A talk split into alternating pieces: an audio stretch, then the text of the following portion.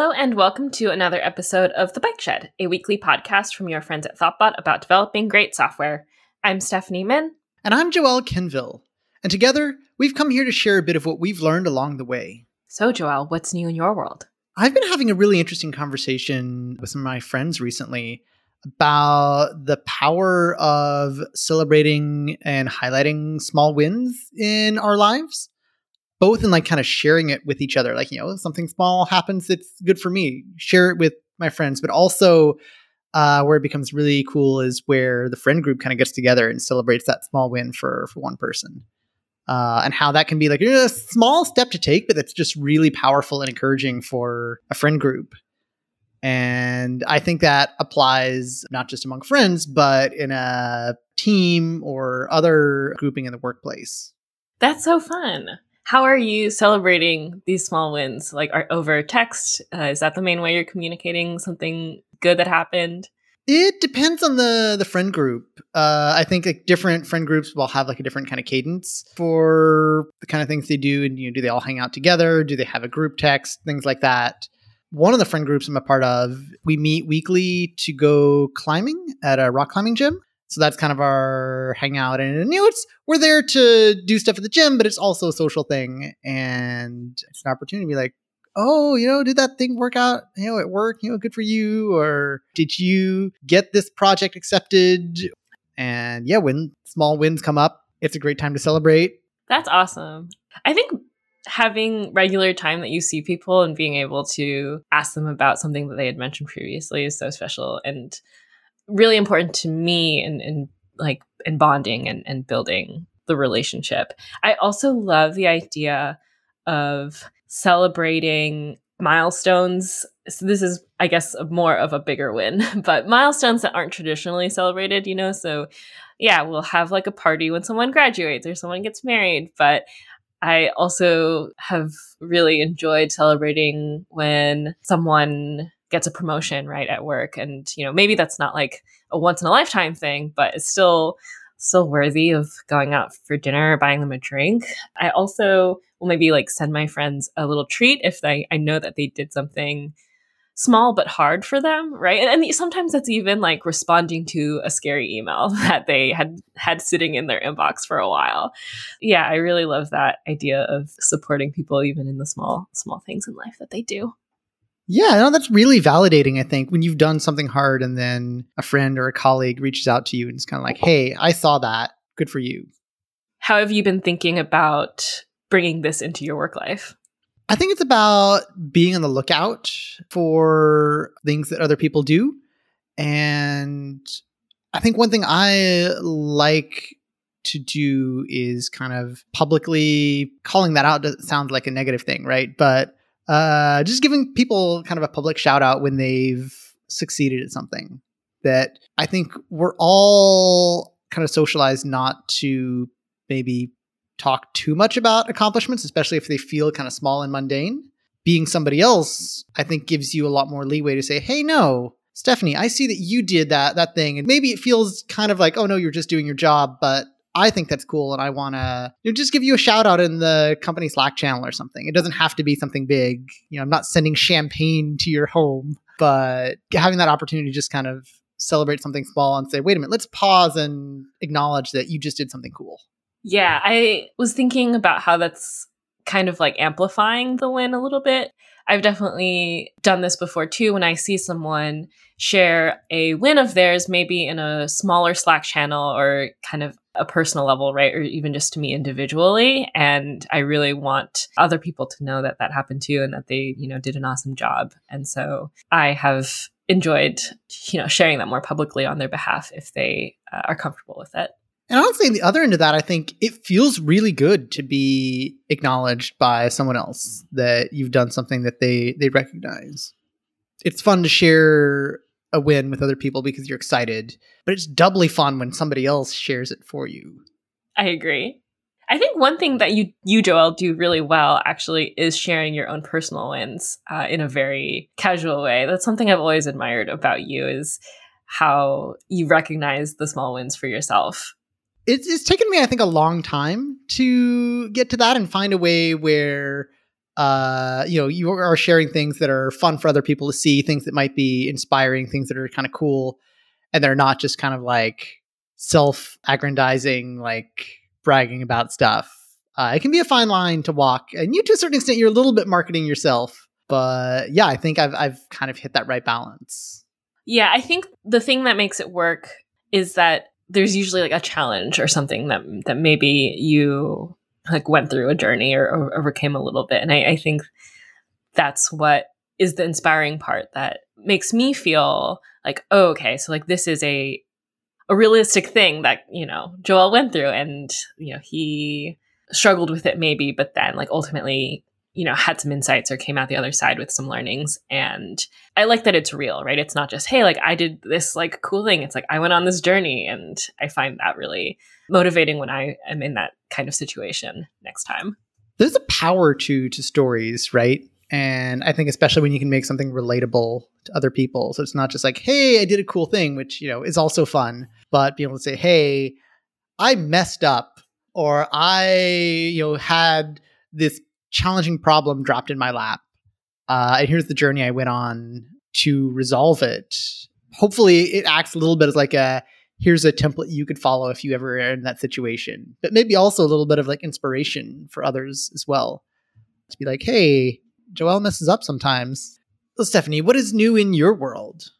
Speaking of small wins, I have finally perfected our at home pizza situation for making pizza at home, which I have been struggling with for so long because I always was excited by the idea of making pizza and, you know, sometimes we would make our own dough and sometimes we would buy store bought dough, but it never ended up being as crispy and cooked well done the way that I wanted to.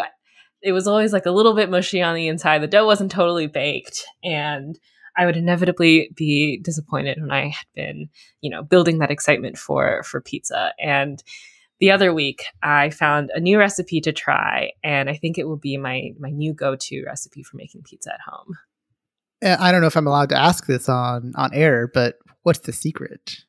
The secret, well, okay, the first secret and or learning that I've gathered is to not put as much sauce, cheese, and toppings as you think you want to, because that's definitely what contributes to the underdoneness of the dough. But I pivoted to trying a more grandma style crust that is kind of more like focaccia really it, you know involves a lot of olive oil and you're cooking it for a while uh, on pretty high heat to ensure the the crispiness and you know that it's cooked through and i mean i love focaccia bread so i don't mind it as you know the base of my pizza it is a bit different from you know other kinds of pizzas and if we had like a really you know fancy pizza oven to do the like super high heat like neapolitan style deal I, I would also really enjoy that but you know what that's just not the reality of my home kitchen so I have really been enjoying this pizza recipe by Alison Roman that I will link in the show notes. But yeah, it has really changed my at home pizza game. And I hopefully won't have any of my, you know, soggy dough bottom problems anymore. So you mentioned just kind of offhand, like, oh yeah, you know, the crust is just kind of like how you make focaccia. Uh, it sounds like you've made focaccia yourself before. I, I have made focaccia at home, and so I think applying it to pizza was a real like light bulb moment for me. But you know, it's not like totally effortless, but I, think it it's a lot more forgiving than other types of bread and then and therefore other types of pizza crust. And the one really enjoyable thing about making focaccia is there's a step where you use your fingers and you're kind of holding your hands like you're playing a piano and you like press into the dough after it has risen a little bit to create dimples and uh, you know lets the oil kind of seep into the, the little holes. And it's very satisfying. It's a very good feeling the kind of the tactile aspect of it yeah, exactly. It's very fun. So, yeah, it's just an added bonus to my pizza adventures. A win on top of a win. We'll take it. So, there's some news in the Ruby community this week uh, because RubyConf has just opened their CFP, their call for proposals. And so they're asking for people to submit their ideas for conference talks. And if you're lucky, you get picked to speak at the conference. Stephanie, I know that over the course of a year, you have a document where you collect conference talk ideas so that you have ideas to work on when the CFP comes around. Are you looking at any of them uh, to potentially uh, submit to RubyConf this year? Joel, I have to be honest with you. So far, I only have one idea in that list. but that is one that I suppose could eventually become a conference talk proposal. So when I heard the news, I definitely went down the rabbit hole of revisiting that idea and kind of starting to think about if it's something I wanted to pursue. I think the answer is yes. I definitely got a big push of motivation when I was like, oh, it's open. Like now I can just get started if I want to. And then I was like, well, it's open for a month. So I could also just sit on it a little longer, you know, put it aside and revisit it when I have a little more time. But yeah, I was pretty excited because I think it gave me the motivation I needed to really think a little more deeply about this idea that I have. Otherwise, I think it would have continued to sit half baked in my document for a long time. And just for all of our listeners, the CFP just opened uh, on July 12th and it closes on August 20th. So if you were listening uh, and it's before August 20th, uh, you still have a shot to submit your idea to be a speaker. Something that I've talked about with my other friends who enjoy speaking at conferences is how they come up with proposals and I found that we all have different approaches. And I am really interested in digging into this further with you.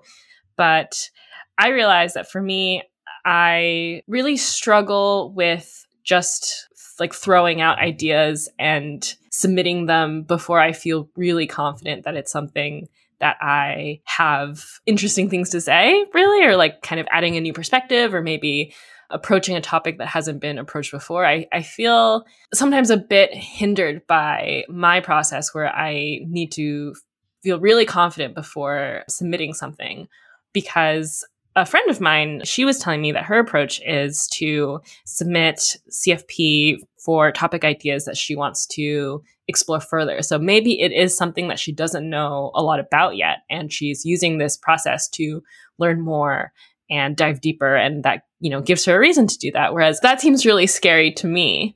That's really interesting because it sounds like kind of an underlying motivation for your friend for submitting these talks is curiosity exploration. And thinking back to myself i think i usually submit ideas that have me excited or passionate. So that's kind of my underlying motivation for a talk. What would you say is maybe your underlying motivation when you're pitching an idea yeah, I think for me, it is impact and like having an impact, especially for something that I've struggled with and wanting to share my experience and hopefully sharing something where other people can relate to. It's funny you mentioned that your motivators are, you know, excitement and passion because uh, another person that I kind of had this conversation with mentioned that she writes talks based on experiences that have been very aggravating and painful for her. So that ends up being, you know, a big motivator because she's so frustrated and, you know, wants to share this journey that she went on from a point of I guess maybe similar to me, like making it easier for someone else who might find themselves uh, struggling with the same problem. I kind of like the idea of taking that to an extreme and you're like rage submitting yeah, I feel like there would just be a, an infinite number of topics you could come up with in that case. Like, I'm so angry at this bug. Cost me a week of my life. And now it is going to get the spotlight on it at RubyConf. And I get to share that moment with everyone, express a lot of emotions, and hopefully save everyone else from having to do the same thing I did. Yeah. Or this terrible bug cost me a week of my life and now you all get to hear about it. Let me tell you. yes. Exactly all the problems that I had to deal with. And honestly, as a narrative, it kind of works, right? There are different types of talks. Sometimes you go to a talk because you really want to learn a deep topic. sometimes I just want to go and listen to like a good horror story. You know, if someone's a good storyteller, like yes, there are lessons I can take away from it, and I can be like, okay, this is what I can do. And I, you know, I heard Stephanie talk about this bug, and so I'm going to use inspiration from that the next time I hit a bug.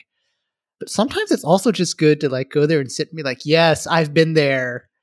Yeah, kind of following along with it with the story and you know, kind of the ups and downs because it is so relatable. Yeah, I like that you mentioned that there are different types of talks that leave the audience you know, with different things because I know some people who have been interested in speaking in the past maybe feel a bit hesitant to because they don't think they have something to say or like they don't have something to share that other people might find interesting.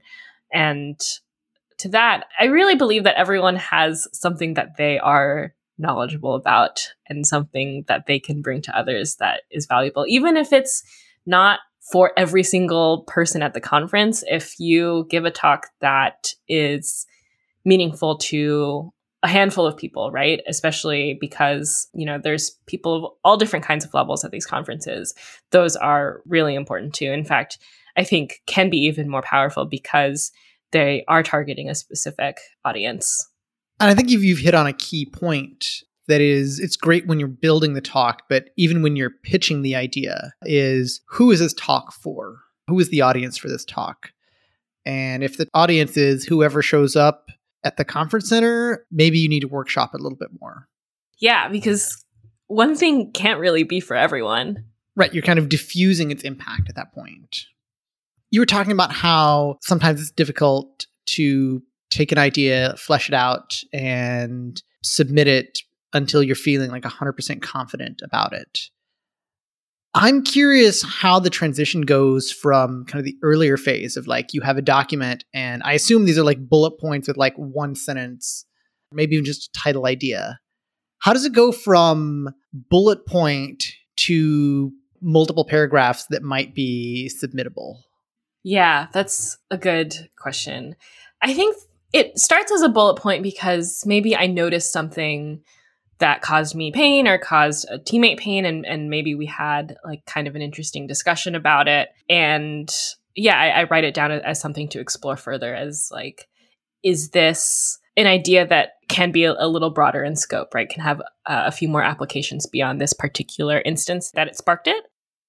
And so maybe from there i will think about like okay like the pain point that I jotted down was coupling in tests, right? And let me go you know, jog through my memory of other times where I kind of felt a similar thing or was doing some code review and also noted a similar problem.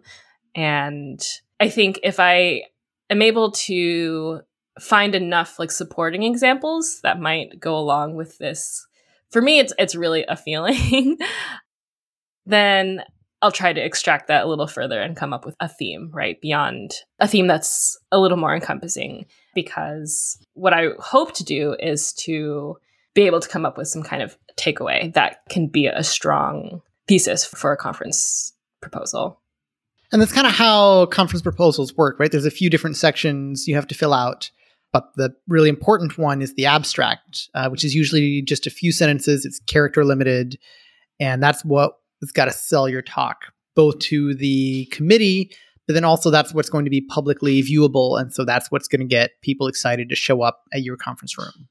So, my kind of secret trick for writing a proposal is to do the abstract last. Even though it's that first section on the form, I struggle to write a compelling abstract.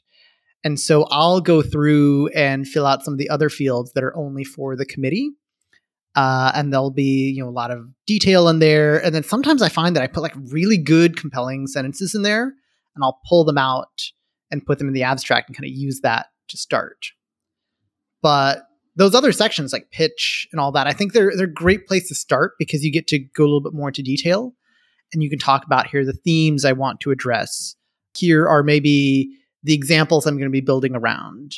Here's the audience that i want to speak to audience is interesting for me because I tend to write the kind of talks that I wish I had watched earlier, like what really speaks to me. In fact, one of my first conference talks was literally called the intro to abstraction i wish i'd received so that is a good place for me to start is, is, thinking about like well like who was i at the time like what kind of developer was i at the time that i like really needed this information or really wished for this information and uh, similarly i had mentioned you know like maybe my ideas are coming from conversations i've had with other people so i'm thinking imagining those other people and i'm asking myself like who are they? Like, where are they in their development careers? And is there a specific demographic or, or audience persona that kind of fits them? And, you know, usually there is, right? And what is nice is I can kind of go to them as well and be like, hey, like, I have this idea. Do you think this would be helpful for you? Or is this something you would be interested in in watching? And that at least helps me ground it in an audience that is real to me as opposed to kind of trying to imagine who might show up um, without a clear idea about like of what they might get a, a takeaway or, or like be wanting in a conference talk would it be fair to say that when you're coming up with an idea for a presentation the audience you have in mind is you, or maybe a particular version of you. So you two years ago or you five years ago. Yeah, I think that's a really compelling way for me to write these because, you know, I almost think it kind of goes back to the idea that everyone has something to say, right? It's like I have something to say to me, my past self, and I believe that other people, you know, are in that position as well. And so that's been my approach. But I'm curious about yours because I think you, the types of talks that you write are maybe less about like what you wished you had learned earlier and and more for uh, a different kind of audience. I think they are. Uh, I start with a topic that I'm excited about. And then sometimes I have to find what element of it that I want to pull out because it can be kind of a whole kind of cloud of themes. And I have to pick one to commit to. Depending on the one I commit to and the approach I want to take, that will define the audience that I have, or vice versa. I can say, okay, this is specifically for this audience, and that will show how I want to approach it. So, for example, I gave a talk at RailsConf this past spring on uh, the math every programmer needs, talking a little bit about uh, discrete math and how it's uh, applicable in, day-to-day programming. And I think I very quickly came to the realization that I wanted this talk to be for people who had never done a formal like discrete math class, uh, likely people who don't have a traditional like CS background. And so once I knew this is the audience I'm speaking to, that really shaped how I pitched the talk, what elements I want to bring in, what examples I'm using, what do I want to emphasize during this talk. Finding that audience really helped that proposal come together. Even though I knew before I found the audience, I knew I wanted to talk about discrete math and how cool and relevant it was to day to day programming. But that's not enough. I needed to really fit it to an audience. Yeah, I have two thoughts about this. One was that when you were writing the proposal for this talk, I remember you had shared a bunch of your different ideas about the topic to your coworkers and it was almost kind of like a like a buffet of topics and you were asking for feedback about like hey like what is interesting to you? Or like what would be like helpful for you to know? And I, I think that ended up really helping you focus on like on what your audience would want. But i'm curious do you recall like how you decided that you wanted to target people who didn't have that traditional CS background? Like, why was that important to you? I think I'm generally most excited about taking some like larger technical insights and bringing them to people who maybe have some of the intuition, but don't always know why the things they do work the way they do, and kind of bridging a little bit of that like practical theoretical gap. That's the space that I'm probably most excited about when it comes to sharing and teaching, helping people go from things that are really practical and then just throwing just just enough theory at them, but keeping it really grounded so that they can kind of hit the next level of where they want to be. So that's an area that I think I, I thrive in, an area that gets me most excited to share about. And so I think naturally I'm kind of moving in that direction. But also, like you said, it's talking with other people and seeing like what are the elements that are interesting to you. And then like once you start seeing some of these, it's like, okay, well, what is exciting in talking about Boolean algebra? Do I want to go really deep on some of the theory? Do I want to say, you know, if someone has a vague notion of this because they've been writing code for several years, but don't know the theoreticals behind it. That interaction, I think, is, was more compelling to me. Got it. It's almost like knowledge sharing at just this really high level or like at a really large scale. I like that a lot. So you highlighted something interesting, and that is that writing a proposal doesn't have to be a solo activity, and getting feedback on ideas can totally transform your proposal. Do you find that you reach out to a lot of people to get feedback uh, on your proposals, and what does that look like in practice? Oh, yeah. I definitely need someone to rubber duck an idea for me. So, even at the idea stage, so you, you've got that topic sentence or whatever, and then you say, Someone, can you sit down with me and we'll just talk through places this might go? Yeah, I have found that really helpful for me. Otherwise, I think I get a little too precious about it, right? And if I've just been working on it by myself and then it feels really scary to submit it and be like, okay, I don't know if this is any good. It might get rejected. But the first time that I did a conference talk, WNB.RB, the RB the Women and Non-Binary Ruby group I'm in, they had organized a CFP working group channel. And so there were, you know, a handful of people, some of them writing conference talks for the first time, some of them having done it before, just getting together and holding each other accountable, right? And checking in and asking for feedback. And yeah, I, I think finding other people who either have done it before, I've also, you know, reached out to people whose conference talks I loved and felt really inspired by. And if they were available, like kind of asking them how to get started, but also like peer support as well. Other people doing it for the first time can be really important in just making it feel a little more manageable, a little less lonely. I think there are like people, more people out there who are interested in dipping their toe in conference speaking than one might think, because it can definitely feel very overwhelming. But with a support group, I think it makes it a lot easier. So you've gotten uh, feedback you've gotten support, you've put this idea together, you're feeling pretty confident, you hit that submit button, and now you can't take it back. How does that feel at, at that point? Terrifying. like for me, I have to exercise it from my mind and not think about it, not dwell on it at all. And like ideally, you know, when I hear back I will have forgotten all about it so that I, you know, didn't spend the whole month or however many weeks like ruminating about whether or not it was accepted. Yeah, I really struggle with that part, I think, because I yeah, have a hard time with rejection, you know, I'm just going to say it. and, you know, it's hard for me not to take it personally, but I think that's actually one area that I want to get better at is to feel a little less like personally attached. And I think working with others helps me with that because it's not just something I've, you know, I'm like squirreled away and feel very attached to. Working with others and then like hopefully coming up with other ideas along the way, right? Within conversations that we have that might spark ideas for the future. So knowing that if this one doesn't end up being submitted there's always next time. There's always an, another conference season. And also, you know, celebrating others when when their conference talks do get accepted. That is also really buoying because it helps me direct that energy into wanting to celebrate my friends and inspiring me for next time. Joël, I know you oftentimes submit more than one proposal, and I'm wondering if that helps with those feelings of being too attached to a topic idea or, you know, worrying about whether they will be accepted. I think it definitely helps with the attachment thing that I've not kind of put all of my work and all of my like, pinned all of my hopes on one topic idea. Sometimes it can hurt, you know, if you've got like, you know, two or three and like you just get multiple rejection notices in a day that kind of sucks sometimes. But I think in some ways, yes, it does help with that feeling of rejection because you're you've not tied yourself emotionally so much to a single a single idea that has to like succeed or fail. Do you then submit those ideas to other conferences? The ones that get rejected, yes. I've definitely resubmitted ideas. In fact, I plan to resubmit a rejection to RubyConf this year.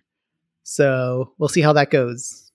Actually, now that I think of it, that could be a really fun opening line for a talk. Like, let's say it gets accepted, and like you know, you're you're on stage and you open it, and you're just like, "This talk got rejected." That'd be a fun intro.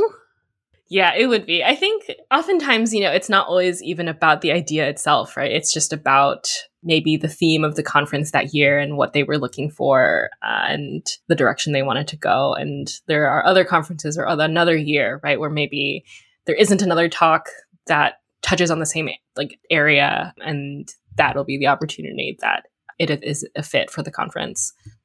Yeah, definitely. It is uh, a little bit haphazard to get in, and just because your talk gets rejected does not mean it's a bad idea. Uh, it just means that it wasn't the best fit for that conference at that time. I actually want to plug a website, speakerline.io, where people can post all of their, you know, proposals that they've submitted, whether they were accepted or rejected.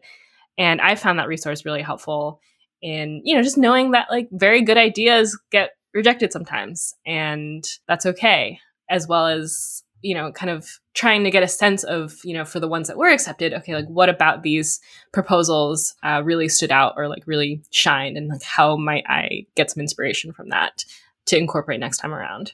So you've submitted a proposal terrifying try to not think about it for a couple weeks assuming you're submitting ahead a couple weeks i don't know are you a last minute kind of submitter i'm a probably two or three days before the deadline kind of submitter so you submitted the talk two or three days to the deadline. I guess like a couple weeks after that to get review, and then you get that notification that says, you know, you've got a response on your talk from the committee. Are you the kind of person that like drops everything and immediately looks at it?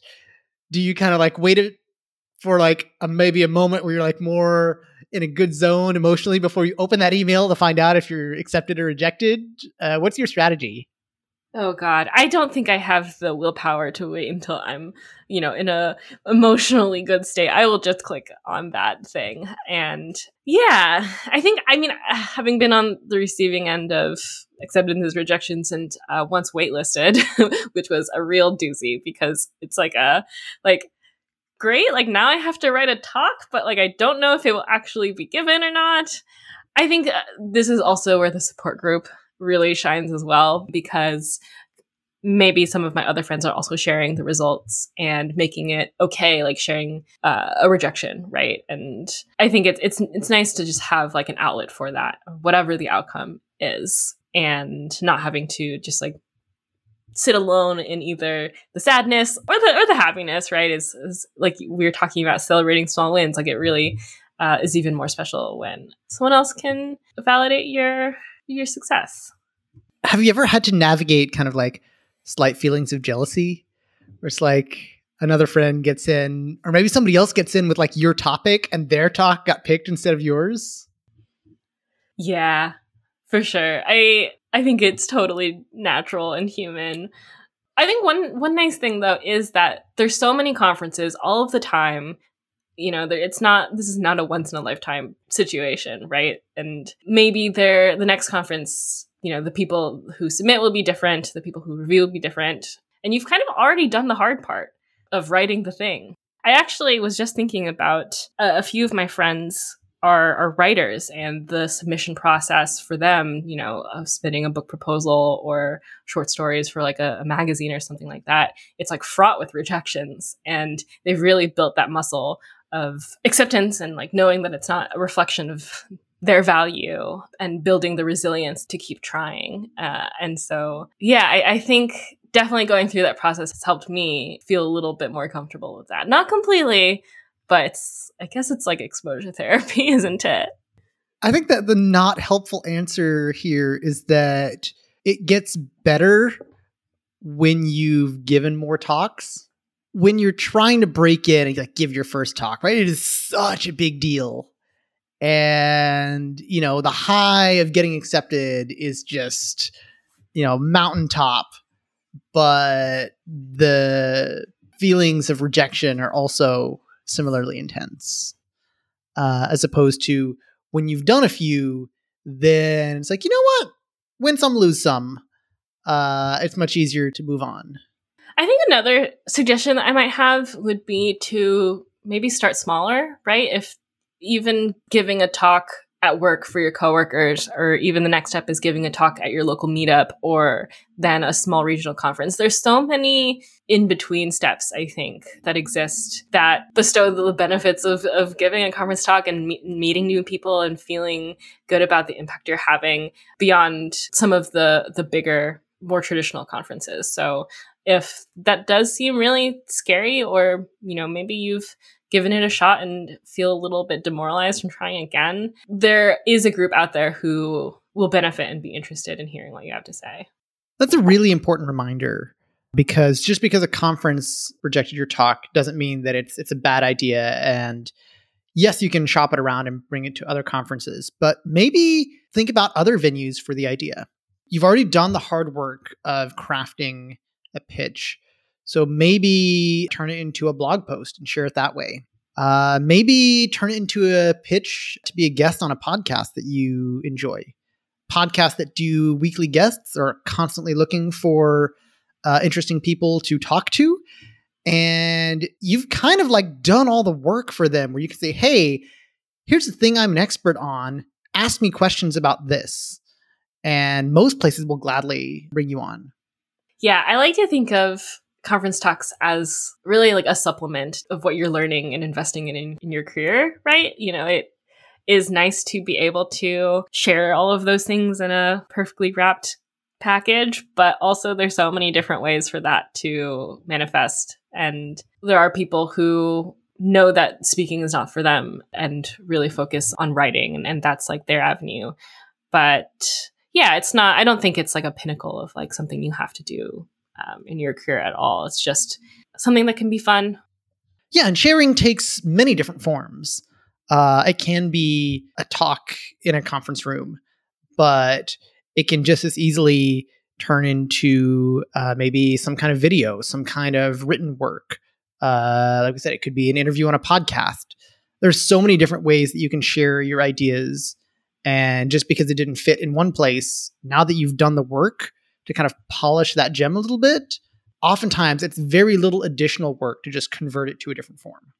Yeah, I like what you just said about polishing a gem. Really, I think the value for me is having a channel to funnel and reflect on my experiences. And, you know, conference talks happen to be one form of that for me. But I hate to, to say it's about the journey, not the destination, but sometimes it's, it, sometimes it is. And yeah, I, I think everyone kind of has to like figure that out for themselves. That being said, sometimes the destination is pretty exciting. And when you open that email that says, Congratulations, your talk has been accepted. Wow, what a rush. On that note, shall we wrap up? Let's wrap up. Show notes for this episode can be found at bikeshed.fm. This show has been produced and edited by Mandy Moore. If you enjoyed listening, one really easy way to support the show is to leave us a quick rating or even a review in iTunes. It really helps other folks find the show. If you have any feedback for this or any of our other episodes, you can reach us at underscore bikeshed, or you can reach me at Joel Quen on Twitter. Or reach both of us at hosts at bikeshed.fm via email. Thanks so much for listening to The Bike Shed, and we'll see you next week. Bye. Bye. This podcast is brought to you by Thoughtbot, your expert strategy, design, development, and product management partner. We bring digital products from idea to success and teach you how because we care. Learn more at thoughtbot.com.